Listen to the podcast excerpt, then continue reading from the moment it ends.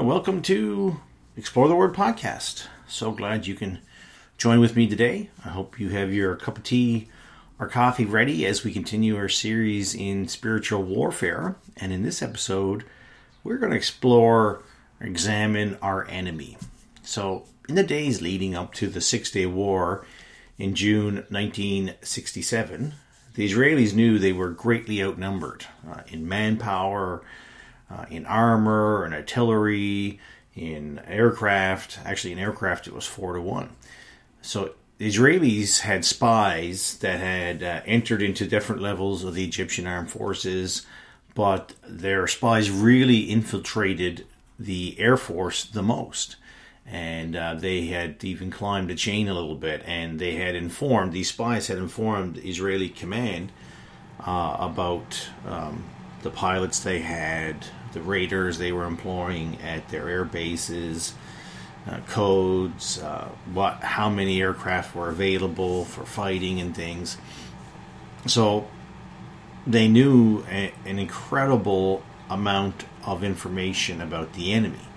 And Israel struck 18 air bases, uh, were hit, many, many planes destroyed, runways were knocked out, support systems that were needed were uh, you know, no longer functioning and the Egyptian Air Force lost over 70% of their aircraft and uh, almost 30% of their combat pilots.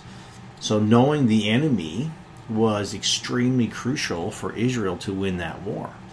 Uh, the war ended quickly because they knew the enemy.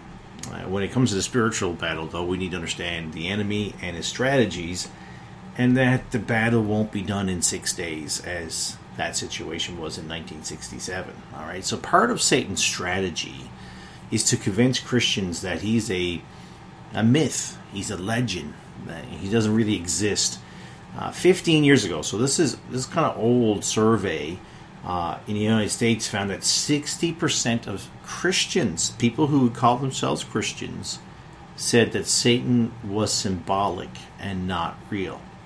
All right, so that's a really big difference from what the Bible tells us. Okay, the Bible tells us he's real. He's a roaring lion. We'll look at that in, in, as we go through this series as well. So, five times in Ephesians chapter 5, verse 12, Paul uses the word against in describing our spiritual warfare. When we think of against, we think of a force or someone who's pushing back. And that's definitely the nature of the spiritual conflict. Satan is given many names in Scripture, uh, and here's just a few, just so we get an idea of the enemy. He's an adversary. Be sober, be vigilant, because our adversary, the devil, as a roaring lion, walketh about seeking whom he may devour. He's accuser of the brethren.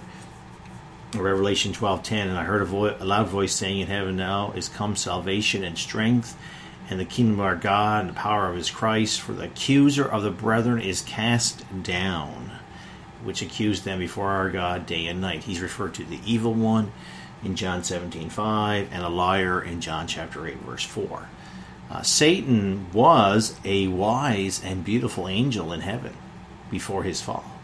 Ezekiel uh, 28 12, the Son of Man, take up a lamentation upon the king of Tyrus, uh, and say unto him, Thus saith the Lord, Thou sealest up the sum full of wisdom and perfect in beauty. Now that's a reference to uh, Lucifer, that's was his name. Isaiah tells us that his name was Lucifer, the son of the morning, the servant of God, and pride rose up, and he purposed to become like God. Isaiah 14 lays that all out for us.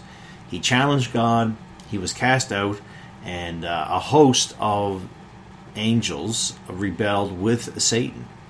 And the Bible refers to Satan as a prince of this air, and three times in the book of John. In Ephesians chapter 2, he's called the prince of the power of the air. As the prince of this world, Satan is in charge of evil man, and the prince of the air, he's in charge of the evil spirits. He is the leader of evil. All right? He's the leader. In uh, 2 Corinthians chapter number 4, verse number 4, Paul refers to Satan as the God of this age. Now, God is with a lowercase indicating a plurality of gods, but not the true and living God, with the power to blind the minds of the unbelieving to the light of the gospel.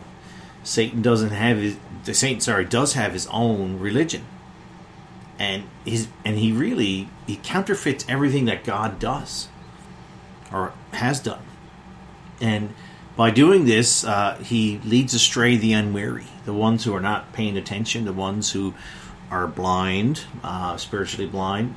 So we need to understand that our enemy is powerful. Okay, uh, he's a powerful enemy, but when you understand he's powerful, but he's not equal with God. Okay, so Satan uh, was a is a created being, uh, and so an opposite number of Satan would be like Michael the archangel. That they're comparable um, adversaries and sense of powers. Okay, uh, Jude chap- uh, Jude nine says, "Yet Michael the archangel." When contending with the devil, he disputed about the body of Moses, durst not bringing against him a railing accusation, but said, "The Lord rebuked thee." So Mike is a great study for us too. That you know he he said, "The Lord rebuked thee, Satan. It's not my power. You can't stand against God." So both those individuals uh, are created beings. Um, so they are not eternal in sense of eternally existing. They, they they're not infinite. They had a they had a beginning date. They're finite. Okay, so just so you, I mean, we, he's a powerful enemy, but understand the limits is important. A great verse to remember uh, is First John four four. Ye are of God, little children, and have overcome them, because greater is He that is in you than he that is in the world. Uh, Satan is a great deceiver. In, in his conversations uh, with religious leader, leaders, Jesus set them straight about the enemy's character. Ye are of the father, the devil, and the lust of your father will ye do. He was a murderer from the beginning. He abode not in truth, because there's no truth in him. He speaketh a lie. He speaketh of his own, for he's a liar and the father of it. So the, the Lord laid it all out there, okay? And Satan began sowing seeds of deception in the Garden of Eden, which he twisted the words of God and he spoke to Eve and Adam, Genesis chapter 3. Satan is a counterfeiter. Almost everything Jesus was and did, Satan tried to copy. And he's always mixing a little bit of truth in with that error. Lots of error, but a little bit of truth. And it makes it attractive. And there's a little bit of truth, so that mixed with that error, so it makes it super deadly. Like, we need to be constantly watching out. Satan will continue to attack believers until God puts him out of business.